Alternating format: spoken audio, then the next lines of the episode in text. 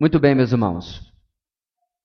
Nós vamos agora voltar a nossa atenção para a palavra de Deus e para o livro de Atos, aonde nós já estamos caminhando a nove mensagens. Hoje, a décima mensagem no livro de Atos, aonde nós vamos dar sequência ao texto do capítulo número 4. Atos, capítulo 4, a partir do versículo 23, é onde nós vamos ler hoje. Na semana retrasada, irmãos, chegamos ao capítulo 4 nessa nossa caminhada em Atos. Antes disso, passamos pelos 40 dias de Jesus ressuscitado em companhia dos discípulos, lá no capítulo 1. Passamos por ele prometendo o revestimento do Espírito Santo para a pregação do Evangelho, também capítulo 1. Esse Espírito sendo derramado e no mesmo dia três mil vidas se convertendo diante do sermão de Pedro no capítulo 2. Vimos como a vida comum da igreja, com o ensino da doutrina dos apóstolos, a ênfase na oração, da comunhão da igreja nascer do Senhor, fortalecia essa igreja a cada dia, ou seja, o básico da fé sendo mais do que suficiente para que essa igreja crescesse. Tudo isso confirmando, irmãos, o tema do livro de Atos que temos visto desde o começo. Apesar da oposição, a igreja de Cristo cresce triunfante, proclamando o evangelho da salvação. Apesar da oposição, a Igreja de Cristo cresce triunfante, proclamando o Evangelho da salvação. No capítulo 4, onde nós chegamos, Pedro e João são presos e levados no dia seguinte diante do sinédrio, a liderança civil e religiosa do povo judeu. Qual era a acusação? Ter curado um homem. Mas é claro, meus irmãos, que na verdade o grande problema deles é que esta cura foi atribuído a ter sido realizada no nome ou pelo nome de Jesus. E isso o sinédrio não podia admitir. Apesar da prisão, o número de homens convertidos registrado por Lucas chega até 5 mil homens já em pouco tempo. Ou seja, somado às prováveis mulheres e crianças, certamente o número da igreja já está ultrapassando 10 mil pessoas em pouquíssimas semanas. Mas agora, meus irmãos, nesse capítulo 4, o clima é tenso. O que fazer diante dessa oposição? Hoje a palavra de Deus vai nos ensinar que a igreja progride com uma perspectiva piedosa diante da oposição. A igreja de Cristo, eu e você, desde o dia de Atos, continua progredindo com esta perspectiva piedosa diante da oposição. Você que está nos visitando aqui hoje, talvez você não esteja muito familiarizado com a palavra piedade. Piedade não é dó apenas. Quando você vê aquele cachorrinho de rua sem comer, tá, e você tem dó, sim, você teve piedade. Ou o sem teto, ou qualquer coisa que seja, qualquer pessoa é, numa situação difícil. Mas não é este o sentido principal de piedade, e nem é o sentido bíblico de piedade.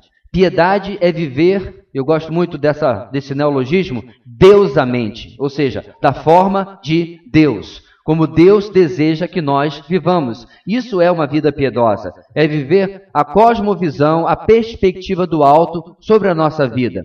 Sem piedade, irmãos, só resta desespero.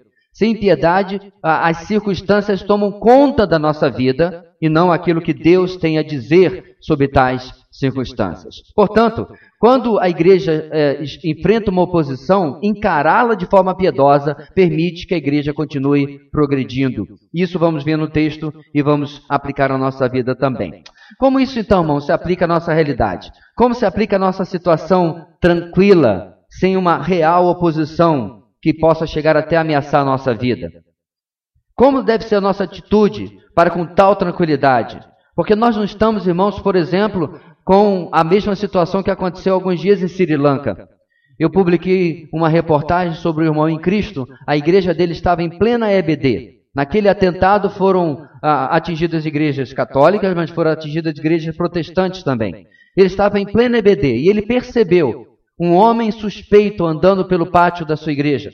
Ele foi confrontá-lo, o homem se assustou e saiu correndo. Ele, na medida que o homem saiu correndo, ele se voltou para retornar para o prédio da igreja, para a EBD, e a bomba estourou nas suas costas, matando as pessoas que estavam ao redor e ele também. Aquele homem preservou provavelmente a vida de 350 membros da sua igreja naquele dia. Nós não passamos por isso. Nós não passamos nem perto disso. Podemos vir um dia, irmãos, a sofrer as mesmas represárias, mas estamos longe de tal oposição. Mas eu ainda creio, meus irmãos, que esse texto não foi escrito nem à toa e nem apenas para nos advertir de tempos de um futuro possível, mas para hoje, mesmo no Brasil. Nós vamos começar a nossa caminhada, meus irmãos, e eu quero começar lendo os versículos 23 a 26 juntos, todos nós, para começarmos a nossa caminhada em Atos capítulo 4, de 23 a 31, onde hoje a igreja vai perceber essa perspectiva piedosa diante da oposição. Diz assim a palavra do Senhor, a uma só voz, bem bonito. Quando foram soltos, Pedro e João voltaram para os seus companheiros e contaram tudo o que os chefes dos sacerdotes e os líderes religiosos lhes tinham dito. Ouvindo isso, levantaram juntos a voz a Deus, dizendo: Ó soberano, tu fizestes os céus, a terra, o mar e tudo o que neles há. Tu falaste pelo Espírito Santo por boca do teu servo, nosso pai Davi.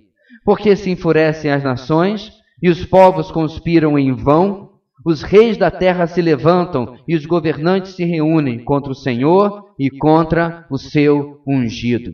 Vamos interromper a oração dos nossos irmãos, nós vamos lê-la à medida que formos caminhando, porque até aqui a palavra de Deus vai nos ensinar o seguinte, irmãos: a oposição está debaixo do plano soberano de Deus. A oposição está debaixo do plano soberano do nosso Deus. Pedro e João, meus irmãos, foram ameaçados pelo sinédrio que não deveriam mais falar sobre Jesus. Eles nem se importaram com o homem que estava do lado de Pedro e João, que havia uh, sido visto à Porta Formosa por 40 anos aleijado e agora estava ali. Provavelmente, irmão, se eu recuperasse ou se eu ganhasse as minhas pernas depois de 40 anos, eu estava testando, alongando, pulando. Não importava para eles. O importante para eles era que Jesus não fosse mencionado. E eles respondem, irmãos, com a clássica e conhecida frase desse capítulo, e eu estou me referindo, é claro, ao texto da semana retrasada. Julguem os senhores mesmo, se é justo aos olhos de Deus obedecer aos senhores e não a Deus. Pois não podemos deixar de falar do que vimos e ouvimos. O texto da mensagem anterior termina dizendo o seguinte: depois de mais ameaças, eles os deixaram ir. Não tinham como castigá-los, porque todo o povo estava louvando a Deus pelo que acontecera. Nessa circunstância, irmãos, os opositores ficaram sem ação. Ficaram sem ter como continuar a ameaçar Pedro e João, talvez achando que aquele sacode, como a gente chama lá no Rio de Janeiro, né, que deram nele, já seria suficiente para convencê-los. Bem, creio que você já leu o livro de Atos e já sabe que não funcionou. Então Pedro e João respondem com uh, coragem àquela oposição. Agora sim, no nosso texto, no verso 23, Pedro e João são soltos e relatam o que havia ouvido dos líderes religiosos e dos sacerdotes, aqueles seus companheiros que certamente estavam preocupados com ele, com eles, estavam orando com ele, por eles e diz a eles o que eles haviam dito, no caso, a proibição.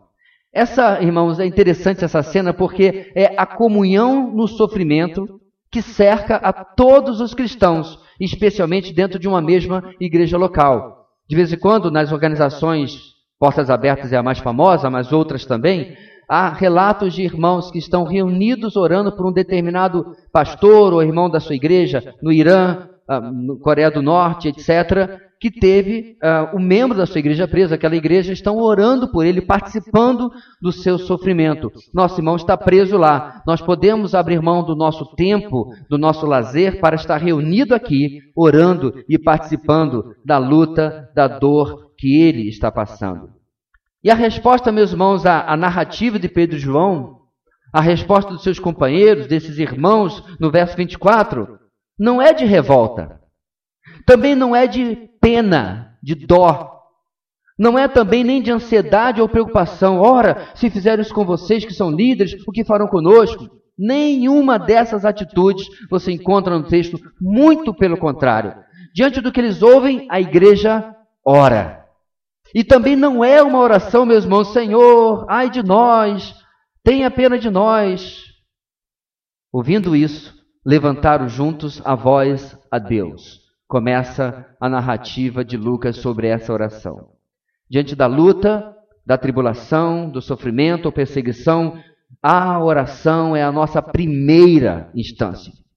A oração, meus irmãos, é o nosso primeiro recurso, deve ser a nossa primeira ação. Por mais, meus irmãos, que nós não sejamos loucos de dizer, não precisa ir ao médico, não precisa tomar remédio, apenas ore, é claro que não. Contudo, a oração precisa ser o nosso primeiro recurso. Quão frequentemente, meus irmãos, diante das lutas, na verdade ela é o nosso último recurso. Já tentamos falar com fulano que conhece ciclano, que faz a jardinagem do governador para ver se dá um jeitinho. Já tentamos ir ao médico X, Y, Z, todos. E aí, depois de tudo isso, lembramos de orar. Interessantemente, meus irmãos, que bênção que é não ter recursos, não ter alternativas. Pedro e João iam fazer o quê? Nós vamos reclamar desse tratamento justo do Sinédrio. A quem? Esse é o STF. Quem vigia os vigilantes? Acabou. Se eles quisessem, irmãos, não ter soltado Pedro e João, assim teriam feito. A falta de recursos, irmãos, que precisamos muitas vezes reconhecer em nossas vidas também, leva a igreja a orar. Contudo, há algo especial nessa oração, que começa no versículo 24. Ela não é uma oração de lamento, como eu disse, ela é uma oração de reconhecimento de que o que acontecera, acontecera pela mão soberana de Deus. Aliás, é a primeira palavra e é o vocativo que eles usam para orar. Ó soberano. Ó Deus que está no controle de todas as coisas.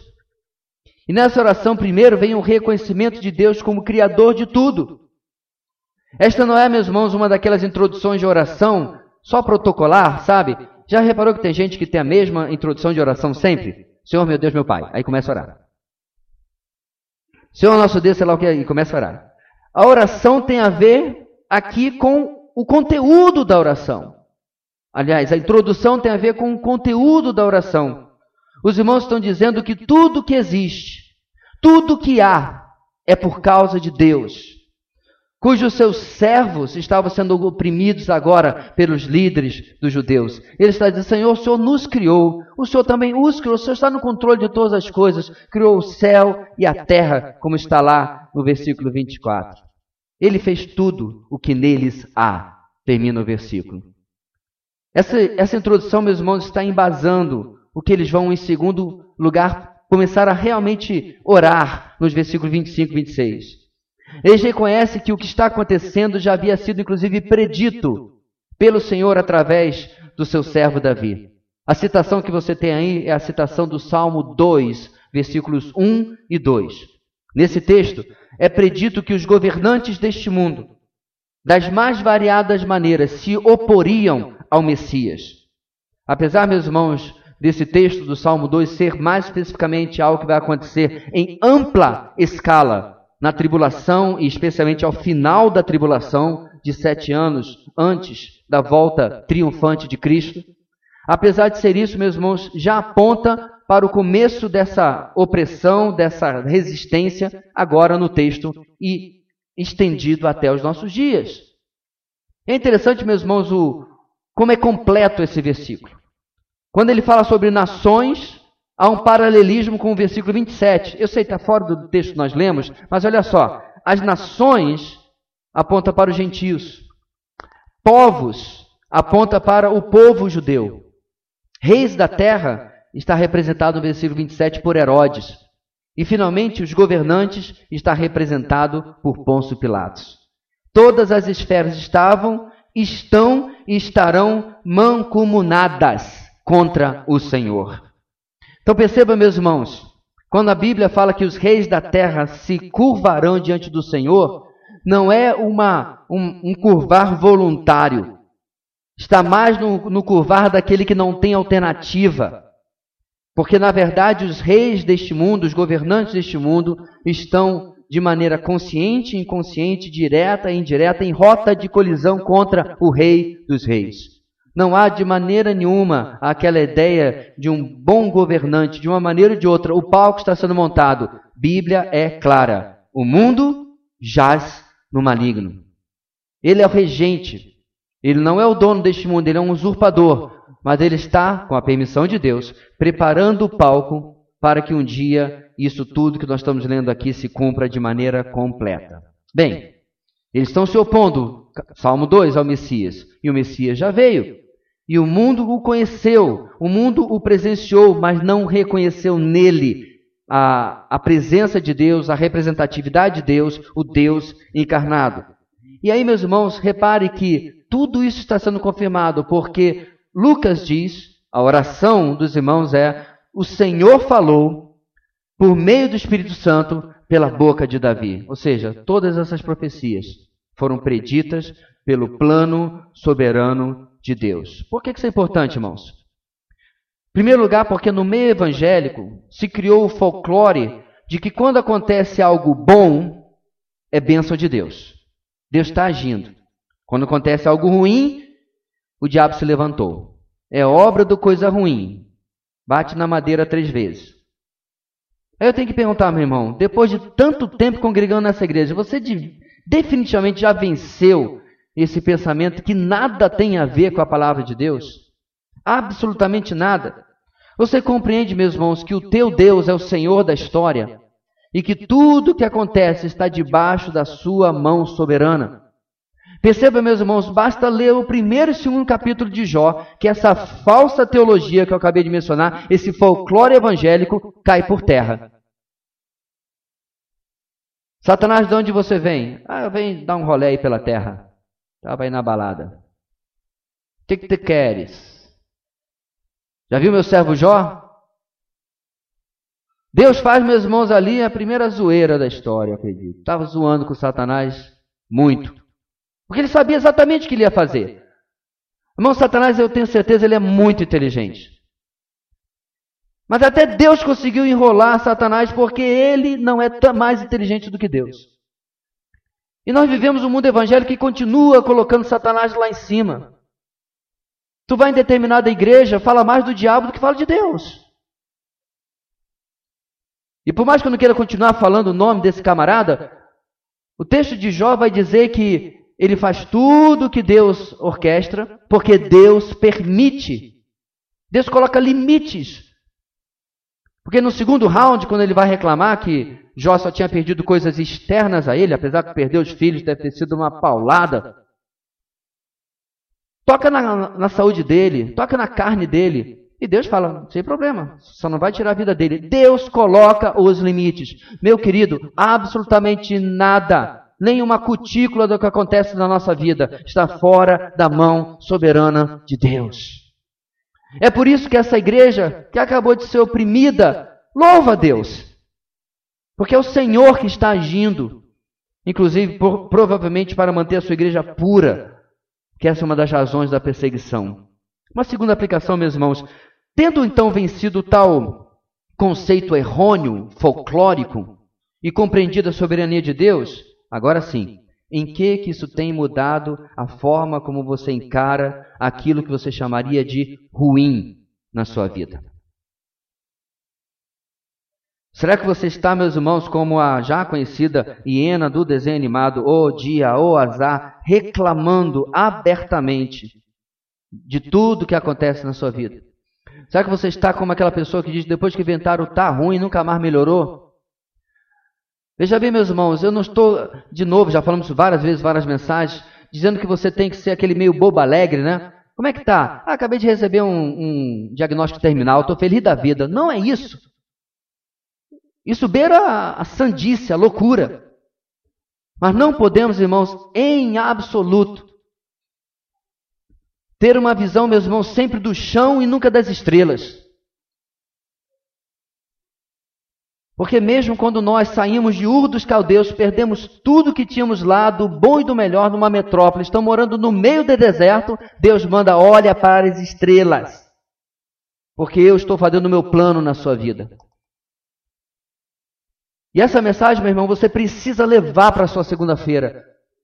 Não deixe, em nome de Jesus, que o fenômeno da porta do templo aconteça na sua vida. Sabe como é que é esse fenômeno? Amém, pastor, que é isso mesmo, é isso aí. Passou por aquela porta, aí a vida volta ao normal. Parece que você saiu do cinema e não do culto. Porque quando eu saí do cinema essa semana, eu não saí jogando o escudo do, homem, do Capitão América, nem saí jogando teia para lá e para cá. A ilusão ficou na sala de projeção. Isso aqui, meu irmão, não é ilusão. Esta é a vida como ela realmente é, não como o autor carioca um dia escreveu. E a vida como ela realmente é, diz que a nossa oposição está debaixo do plano soberano do Deus que é o dono da história.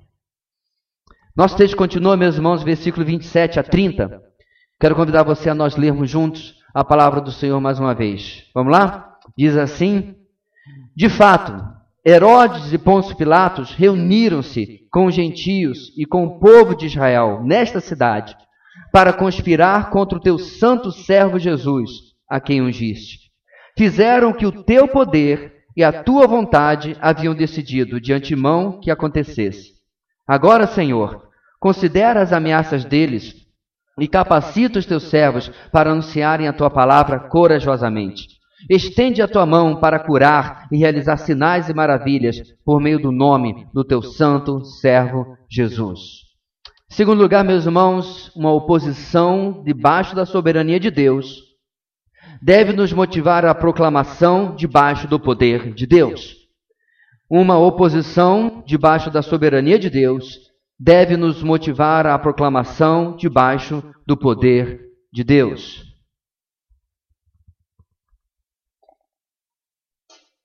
Continuando a oração, que paramos no versículo 26, o verso 27, tal como nós já mencionamos, contém a citação dos protagonistas do cumprimento da profecia do Salmo 2, pelo menos naquela circunstância. De fato, Herodes, Pôncio Pilatos, reuniram-se com os gentios e com o povo de Israel nesta cidade. Deve ser algo, meus irmãos, maravilhoso quando uma boa profecia se cumpre na sua vida. Por exemplo, que bênção ser Ciro, chamado na profecia pelo Senhor de Ciro, meu servo. Ele foi instrumento de Deus para a libertação do povo da Babilônia. Ciro era imperador da Medo-Pérsia. Quando ele, ela conquista a Babilônia, ele assina o decreto para que o povo possa retornar para Jerusalém. E aí você tem a história de Zorobabel, Esdras e Neemias. Então, meus irmãos, ser alguém em quem se cumpre uma boa profecia deve ser maravilhoso. Se de repente alguns dos judeus piedosos que cercavam Ciro, o próprio Daniel, chegou e disse: Olha, está aqui o teu nome, centenas de anos atrás escrito. Por outro lado, contudo, que coisa tenebrosa é uma profecia ruim se cumprir em sua vida. Assim foi, meus irmãos, para esses homens que estão citados aqui. Pôncio Pilatos. Quando era pequenininho, Poncinho, sua mãe tinha grandes sonhos para ele. Você vai chegar em grandes lugares, meu filho. Ele chegou em grandes lugares. Entrou para a história como homem que lavou as mãos quando poderia ter sido salvo o Senhor Jesus. Herodinho, quando era pequeno, sua mãe tinha grandes sonhos para ele. E ele entrou para a história realmente como um homem marcante na história. Quem é? Um homem profano, um homem mundano, e que teve diante de si o Rei dos Reis e não tinha capacidade espiritual de reconhecê-lo. E assim a mesma coisa pode ser dito, meu irmão, sobre todo o Sinédrio e todos aqueles que conspiraram, diz o texto, contra o teu santo servo Jesus, a quem o nosso Deus ungiu. Mas a parte agora, irmãos, mais importante dessa oração, nós encontramos no versículo 28. Jesus foi traído, julgado de maneira completamente parcial ou seja, de maneira injusta, e foi condenado à morte. Mas ele, em lugar algum, mostra nas Escrituras de que foi vítima, ou que parecesse vítima das circunstâncias, a não ser que você tenha olhos poucos, pouco atentos àquilo que é a narrativa bíblica. O que, que o próprio Senhor Jesus nos fala, meus irmãos? Aliás, desculpa, o que, que o verso 28 fala antes? Fizeram o que o teu poder e a tua vontade haviam decidido de antemão que acontecesse. Isso casa, meus irmãos, perfeitamente agora sim com o que o próprio Senhor Jesus disse a seu respeito. Em João capítulo 10, versículo 18, Jesus afirma: Ninguém atira de mim, ele está se referindo à sua vida, mas eu a dou por minha espontânea vontade. Eu tenho autoridade para dá-la e para retomá-la. Essa ordem recebi do meu Pai. João 10, 18. Casa exatamente, irmãos, com o versículo 28. Ou seja, o nosso Deus foi soberano sobre todos os detalhes ao redor da morte do Senhor Jesus, é claro, bem como a sua ressurreição. Tal como ele estava agora sendo soberano sobre a perseguição e a oposição que a sua igreja estava enfrentando. A grande lição aqui, meus irmãos, é se o Senhor cuidou de algo extremamente, cosmicamente maior do que a morte do Senhor, como é que ele não vai cuidar da minha e da sua vida? Como é que ele não vai supervisionar soberanamente, zelar pelos detalhes da minha e da sua vida, se ele cuidou de algo muito mais complexo e todas as peças entraram no lugar onde Deus desejava? Ele pode cuidar, meus irmãos, de um jogo mais simples da nossa vida. Se o grande cósmico jogo de xadrez da redenção saiu perfeitamente, o nosso joguinho de dama é fichinha para o nosso Deus. Ele consegue resolver os nossos problemas. O interessante, meus irmãos, é que nós olhamos a Bíblia, o Antigo Testamento, e Deus descortinando a história. Quando você lê Daniel, você fica assim, rapaz, o que, que é isso? Os impérios sendo profetizados. Aí na semana seguinte, alguém liga e te dá uma má notícia e você se desespera. Tem alguma coisa errada que não está certa, porque esse Deus que regeu, orquestrou a história do mundo inteiro, quando chegou na sua vida, ah, agora eu não consigo. Agora eu não sei nem o que fazer. Só que não. Ele continua soberano, ele continua agindo, e é isso que esse texto está dizendo. É claro, meus irmãos, que a soberania de Deus sobre essas ações não remove ou nem cancela o pecado de quem perseguiu e de quem persegue, persegue a igreja, de quem se opôs e de quem se opõe ao Evangelho. Mas, destaque que nem todo o mal do mundo, perceba que nem todo o mal do mundo combinado poderá frustrar ou cancelar o plano de Deus, vai sempre cooperar com o plano de Deus. E aliás, falando em frustração, então Jó respondeu ao Senhor: Sei que podes fazer todas as coisas. Nenhum dos teus planos pode ser frustrado. Jó 42, versículos 1 e 2. Depois do sofrimento que passou, Jó reconhece: Tu és soberano, ó Senhor. Mas o nosso texto, meus irmãos, e a nossa oração de discípulos ainda não terminou.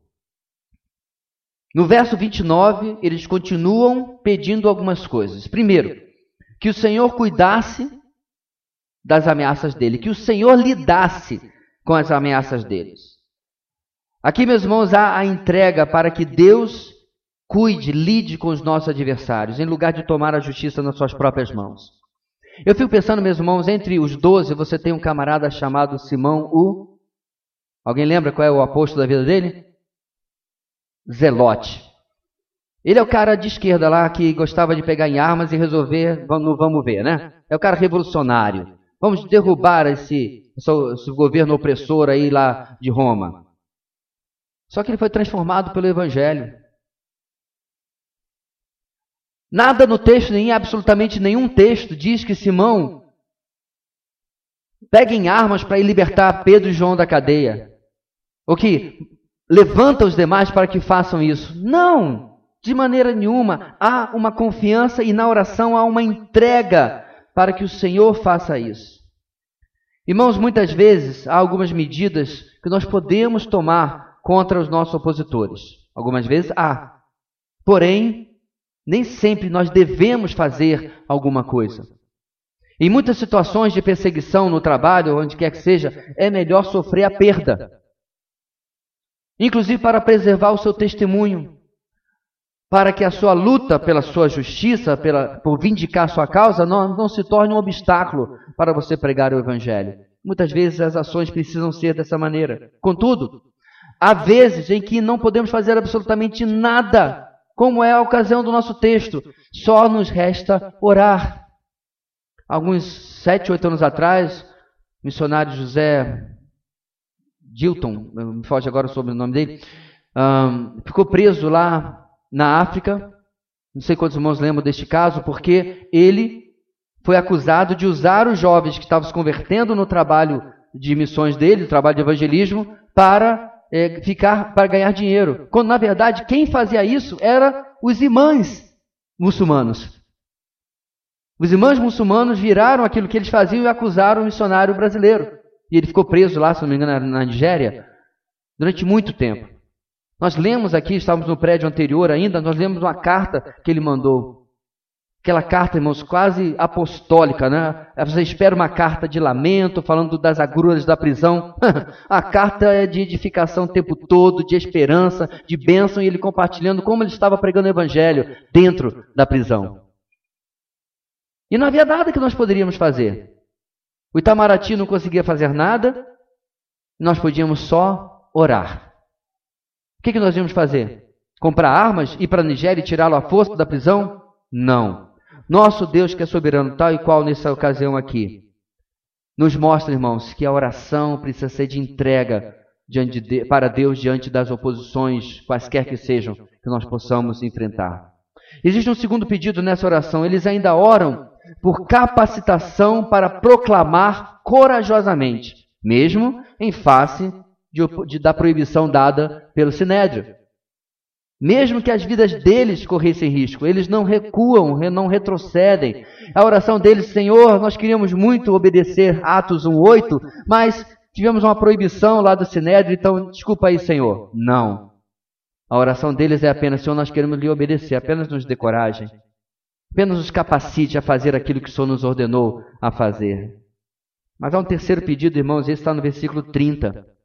No verso 30, eles clamam por mais manifestações de Deus por meio do nome de Jesus, tal como ocorrera com aquele aleijado, cuja cura desencadeou tudo isso que está acontecendo aqui. Pedem isso, meus irmãos, não para que eles possam experimentar o sobrenatural de Deus. Você já viu isso aí por aí?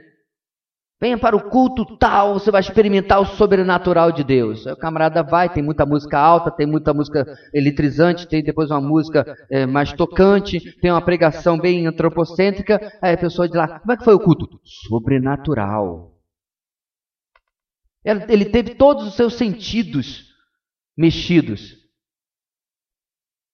Eu arrisco dizer, meus irmãos, que em muitas dessas reuniões nem presente Deus esteve. Mas houve um simulacro de espiritualidade.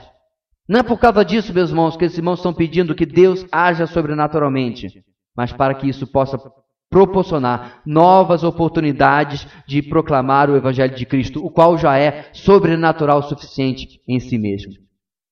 Nós pregamos, irmãos, quando falamos pela cura ou da cura daquele homem, que Pedro e João usam aquilo para pregar o evangelho, porque se você lê a mensagem de Pedro que vem logo depois, não há destaque nenhum para a cura. Quem é exaltado é Cristo, especialmente o seu evangelho e a sua capacidade de salvar. Portanto, irmãos, uma oposição debaixo da soberania de Deus deve servir para nos motivar a proclamar mais debaixo agora do poder de Deus. E aí eu preciso perguntar: a soberania de Deus tem feito a diferença na sua vida? Continuando que começamos a, a inquirir no ponto anterior.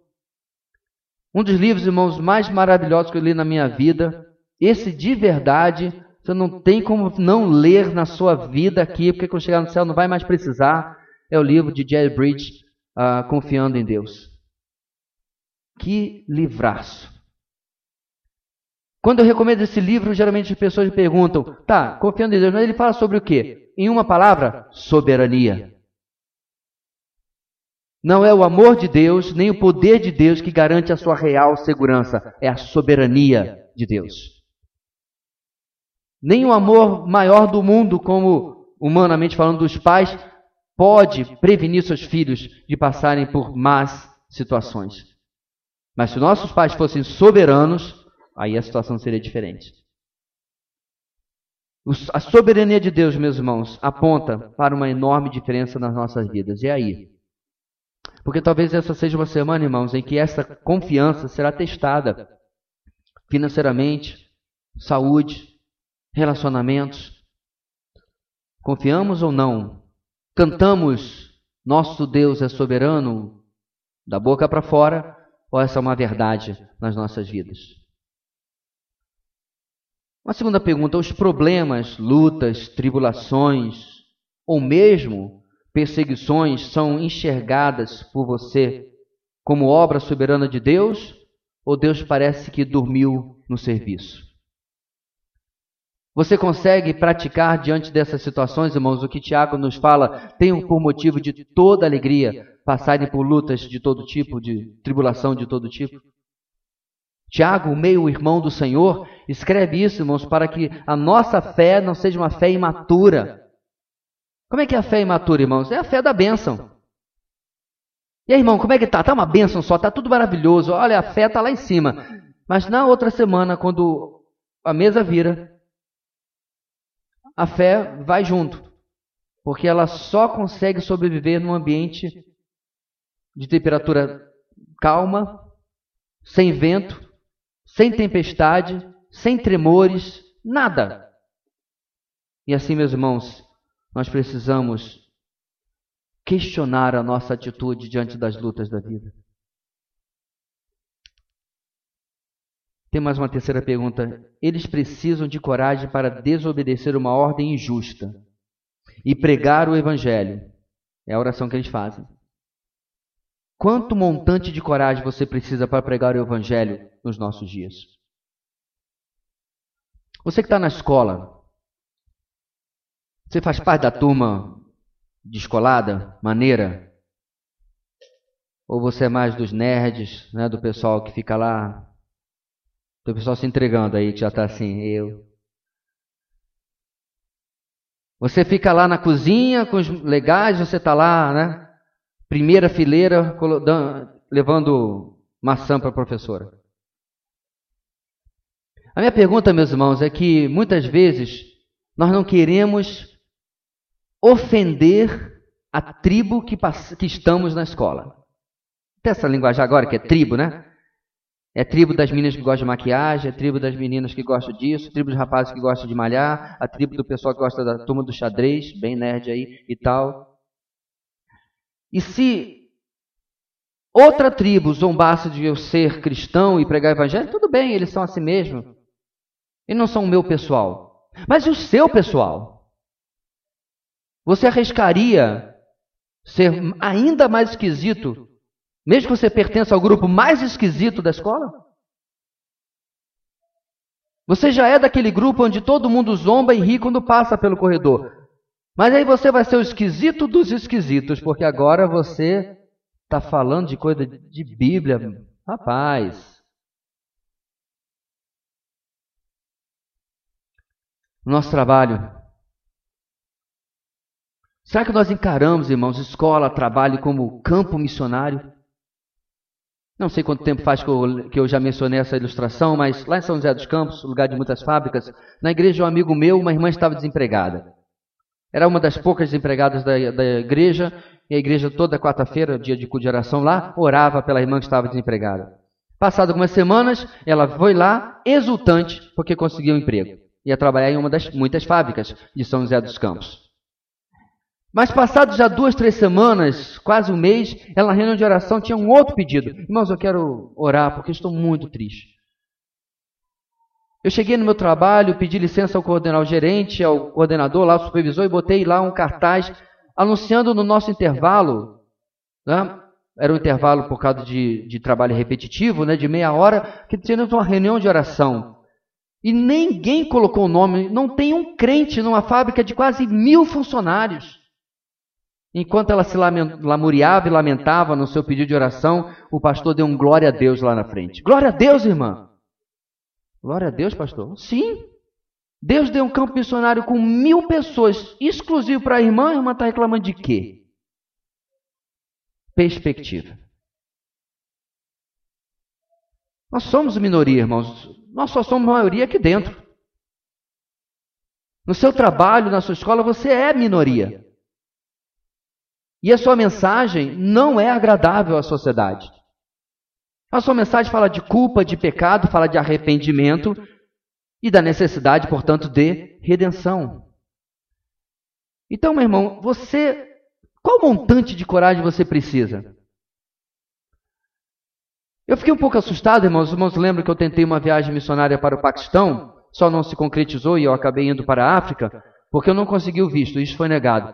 Mas eu comecei a ficar primeiro espantado, depois um tantinho irritado de quantas e quantas pessoas vinham falando, pastor, eu, Paquistão, tem terrorismo, tem isso, tem muçulmano, tem aquilo e tal.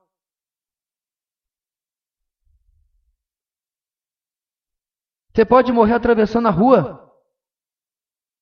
E algumas pessoas estavam preocupadas porque eu podia morrer no Paquistão. O ponto aqui, meus irmãos, é quanta coragem você precisa numa sociedade aberta com o Brasil, onde ser crente, inclusive, é moda. Todo mundo batendo palmo porque um jogador famoso e a sua famosa namorada, que eu nem sei quem é, estava se batizando em uma igreja dessas famosas também. E daí? O José da Silva e a Maria se batizaram numa igreja escondida ontem e ninguém ligou. Esse não é o evangelho, meus irmãos, o evangelho é eu, você, anônimos, pregando aonde Deus tem nos colocado. E você acha que você passou naquele concurso porque você estudou o suficiente? Você passou porque Deus tem um plano para você ali. Quanta coragem você precisa para executar esse plano? Quanta coragem eu preciso para, para falar ao meu amigo, ao meu vizinho, ao prestador de serviço ou a quem quer que seja? Quero terminar, meus irmãos, segundo ponto, com a última pergunta. Você ora por capacitação ou você se acomoda nas desculpas que, ela, que a falta dela pode lhe dar? Vou repetir. Você ora, ora por capacitação. Ou você diz, Senhor, eu queria muito, mas eu não consigo, então afinal de contas já estou desculpado. Eu oro, meus irmãos, a Deus que nós sejamos esta segunda opção. Que oramos constantemente, Senhor, não me deixe ficar calado. Senhor, literalmente me coloque em sinucas de bico evangelísticas, onde não me reste absolutamente nada a não ser pregar, falar. Onde seria tão descaradamente uma desobediência que eu não tenho alternativa a não ser falar. Amém? Porque, irmãos, essa é uma armadilha para a vida, não para a morte em o Senhor nos colocar diante de tal situação que nada possamos fazer a não ser pregar. Nosso texto termina, meus irmãos, com um único versículo. Vamos ler o versículo 31? Diz assim a palavra do Senhor: Depois de orarem, tremeu o lugar em que estavam reunidos. Todos ficaram cheios do Espírito Santo e anunciavam corajosamente a palavra de Deus. Terceiro e último lugar, a resposta à perseguição deve sempre ser mais proclamação. A resposta à perseguição deve sempre ser mais proclamação.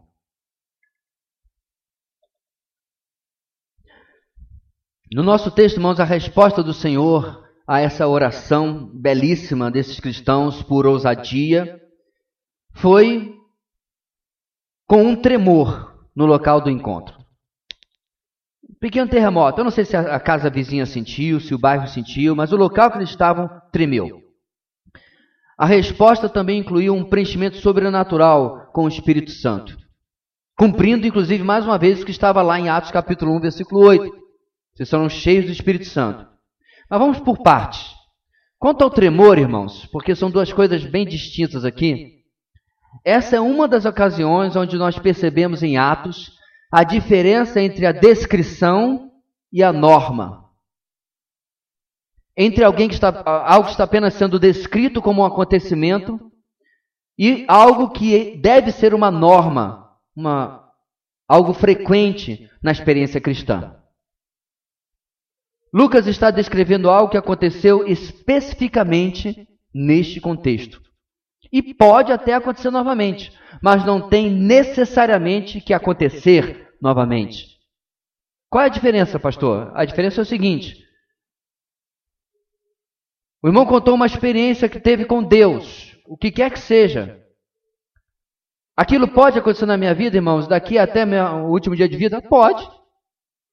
Mas não é necessariamente fato de que tendo acontecido na vida dele, acontecerá na minha. Deixa eu dar uma ilustração. Muitos, muitos, muitos anos atrás, um pastor muito querido meu teve uma experiência, irmãos, realmente notável. Ele estava indo para o interior numa Kombi, numa estrada extremamente buracada, e eles passaram no meio da estrada e bateram o eixo numa pedra. né, saindo a ponta da pedra na estrada esburacada. E aí, meus irmãos, eles perceberam que o carro começou a fazer um barulho, mas seguiram em frente.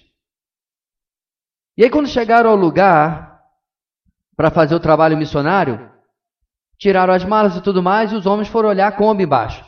O eixo da Kombi estava partido. Eu não sou mecânico nem filho de mecânico, mas eu sei que eixo partido não funciona. Não é danificado, o eixo estava partido. Não tinha como a força da caixa de marcha ser jogada para o, as rodas, porque o eixo estava partido.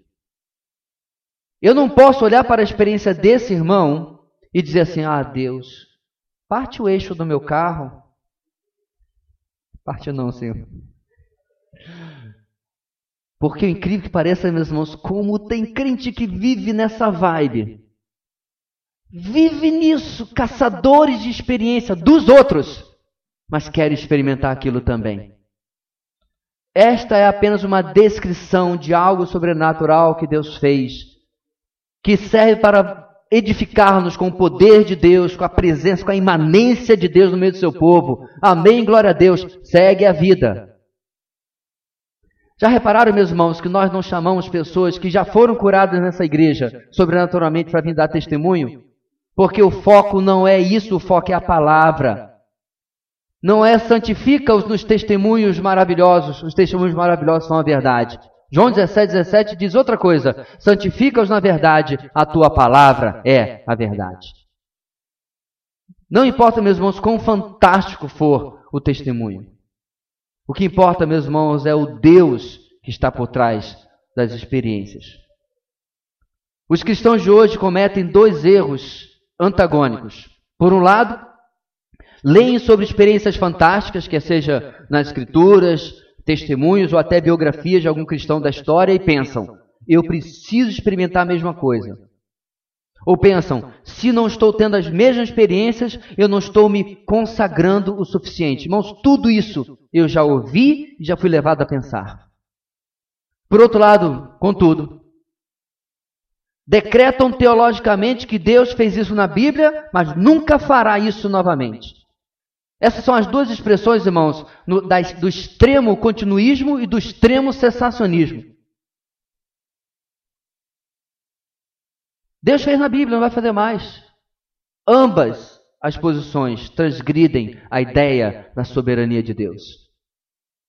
Ambas as, as posições que são extremas, que são opostas, querem botar, desculpe, um cabresto em Deus. Você tem que fazer o que eu quero experimentar. Ou não tem como o senhor fazer mais o que a minha teologia não aceita. Mesmo que a sua teologia não tenha base bíblica nenhuma naquele, naquele ponto. Assim, meus irmãos, Deus não criou uma norma de sua ação neste texto. Não há no texto nada que aponte para algo que vai se repetir diversas vezes, nem mesmo que seja exclusiva para esses irmãos. É apenas, apenas uma experiência. Contudo, o texto não é só isso, nem a parte principal.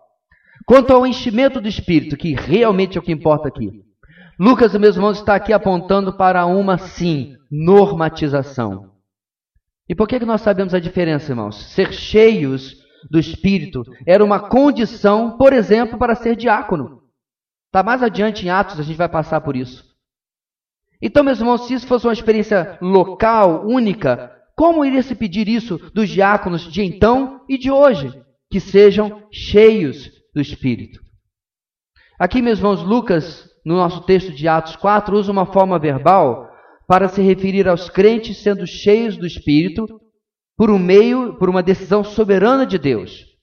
Há uma leve distinção do outro exemplo que comprova que isso aqui é uma norma, que é Efésios 5,18. Lá nós lemos: deixem-se encher do Espírito. Aqui, meus irmãos, há uma participação humana em não atrapalhar, porque o verbo está no passivo, né, no verbo passivo, não atrapalhar o enchimento do Espírito. Contudo, lá em Efésios, a norma confirma o que acontece em Atos. Nós falamos isso na primeira mensagem. Atos, meus irmãos, é um livro de histórias, de narrativas. E as suas histórias e narrativas precisam ser normatizadas pelo ensino apostólico que está nas epístolas. Assim, meus irmãos, de qualquer maneira, nós podíamos sumarizar a doutrina aqui dessa forma: um batismo no Espírito Santo, inúmeros enchimentos são a realidade bíblica para todo cristão. O enchimento do Espírito, meus irmãos, não é em absoluto algo para entretenimento. Pastor David Wilkerson, em um vídeo que ele está pregando na Rússia, ele chora.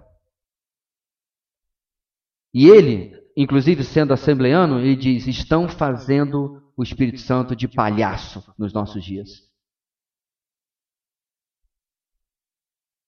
Porque, meus irmãos, o importante desse texto é para que é esse enchimento. O enchimento do Espírito Santo tem uma razão simples. Eles haviam orado por coragem para proclamar. Deus, em sua resposta, está dizendo: vocês só podem proclamar com coragem se estiverem cheios de mim. Esse é o objetivo, esse é o cerne do texto. Não há enchimento para pular, para cair no chão, para produzir qualquer sorte de bizarrices que nós vemos por aí. Biblicamente, irmãos, o enchimento do Espírito tem um e único propósito: santidade para proclamar. E acabou.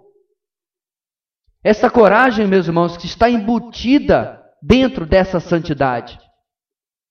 Porque a covardia, inclusive em si, é pecado e é oposta à santidade. Então, meu irmão, você quer uma oração diária no seu devocional? além de orar pelo assunto tratado no seu devocional, é: Senhor, me enche hoje do teu espírito. Deus ouve, meus irmãos, cada, cada simples e única e toda oração nesse sentido? Eu creio que não. Eu creio que há propósito de Deus. Mas quem sabe, exatamente naquele dia, você enfrentará uma circunstância num evangelismo, em uma, uma conversa, aonde sem tal enchimento do Espírito, você não conseguirá falar o que você deve falar. Pelo sim, pelo não, eu creio que essa é a melhor oração diária que você pode fazer. Talvez é essa acompanhada daquela bonita oração de uma palavra só, Maranata.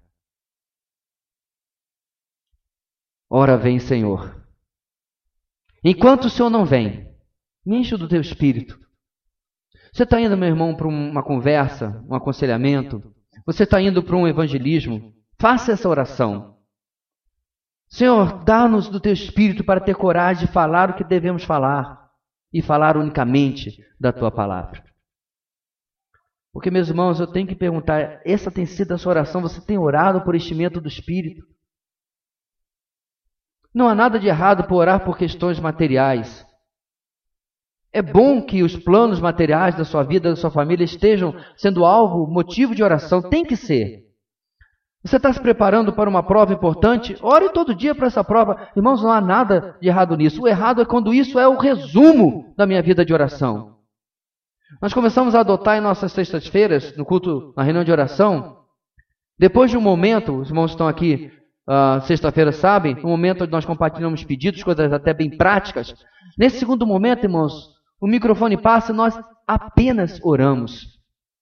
Porque eu não acredito que o Senhor Jesus ia para lá para o monte, para ficar longe das multidões, não tem nada de especial no monte, apenas para ficar longe das multidões. Eu não acredito que ele ia lá apenas para Senhor Deus meu Pai. Quero isso, quero aquilo, quero... ele ia para ter comunhão, para apenas estar com Deus. Porque, meu irmão, quando eu chegar no céu, o Senhor Jesus vai ganhar um stalker. Para onde ele for, para onde ele andar, se depender de mim, eu vou estar brechando. Não é assim aprende essa palavra aqui em Roraima. Não é assim que fala, brechando? Que nem menino pequeno, menino barrigudo. Porque a comunhão, a presença dele, meus irmãos, precisa hoje me atrair, estar com ele. Não apenas usá-lo como Papai Noel celestial. Uma longa lista de pedidos e necessidades, as quais devem ser motivo de oração, mas também, meus irmãos, essa oração de comunhão, de congraçamento com Deus, de enchimento do Espírito Santo. Porque, meus irmãos, eu também tenho que perguntar qual é, portanto, fazendo esta oração, qual é a sua motivação? Eu espero, depois de 450 anos nessa igreja, você não acredite ainda que seja para ter boas experiências com Deus. Porque o nosso texto hoje acabou de dizer: você é cheio para servir. E servir proclamando o Evangelho. E finalmente, proclamar corajosamente. Porque, meus irmãos, diante dessa oposição que nossos irmãos enfrentaram, a igreja continua progredindo, porque ele tinha, a igreja, essa visão piedosa da oposição. Portanto, não importa qual o problema que você está vivendo agora, ele só pode se tornar hoje duas coisas: comiseração ou motivo de dependência. Ou você vai transformar em um motivo de autocomiseração. Ai de mim, pobre de mim, o dia, o azar. Ou você transformará em um motivo de dependência.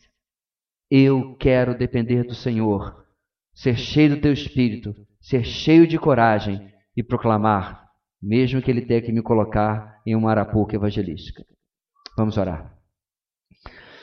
Deus querido, muito obrigado porque o Senhor permitiu que nossos irmãos no primeiro século passassem por essas situações, para que ficasse registrado a reação deles, homens pecadores como nós, mas que pela tua graça puderam hoje trazer maravilhosas lições.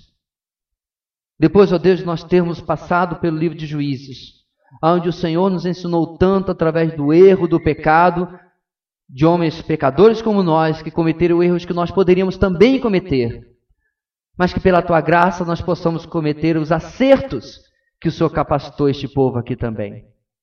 Porque tudo é por tua causa, tudo vem de ti. Portanto, enche-nos do teu espírito, enche-nos de coragem para, não importando quem seja, proclamar a tempo e fora de tempo. É o que oramos em o nome de Jesus. Amém e amém.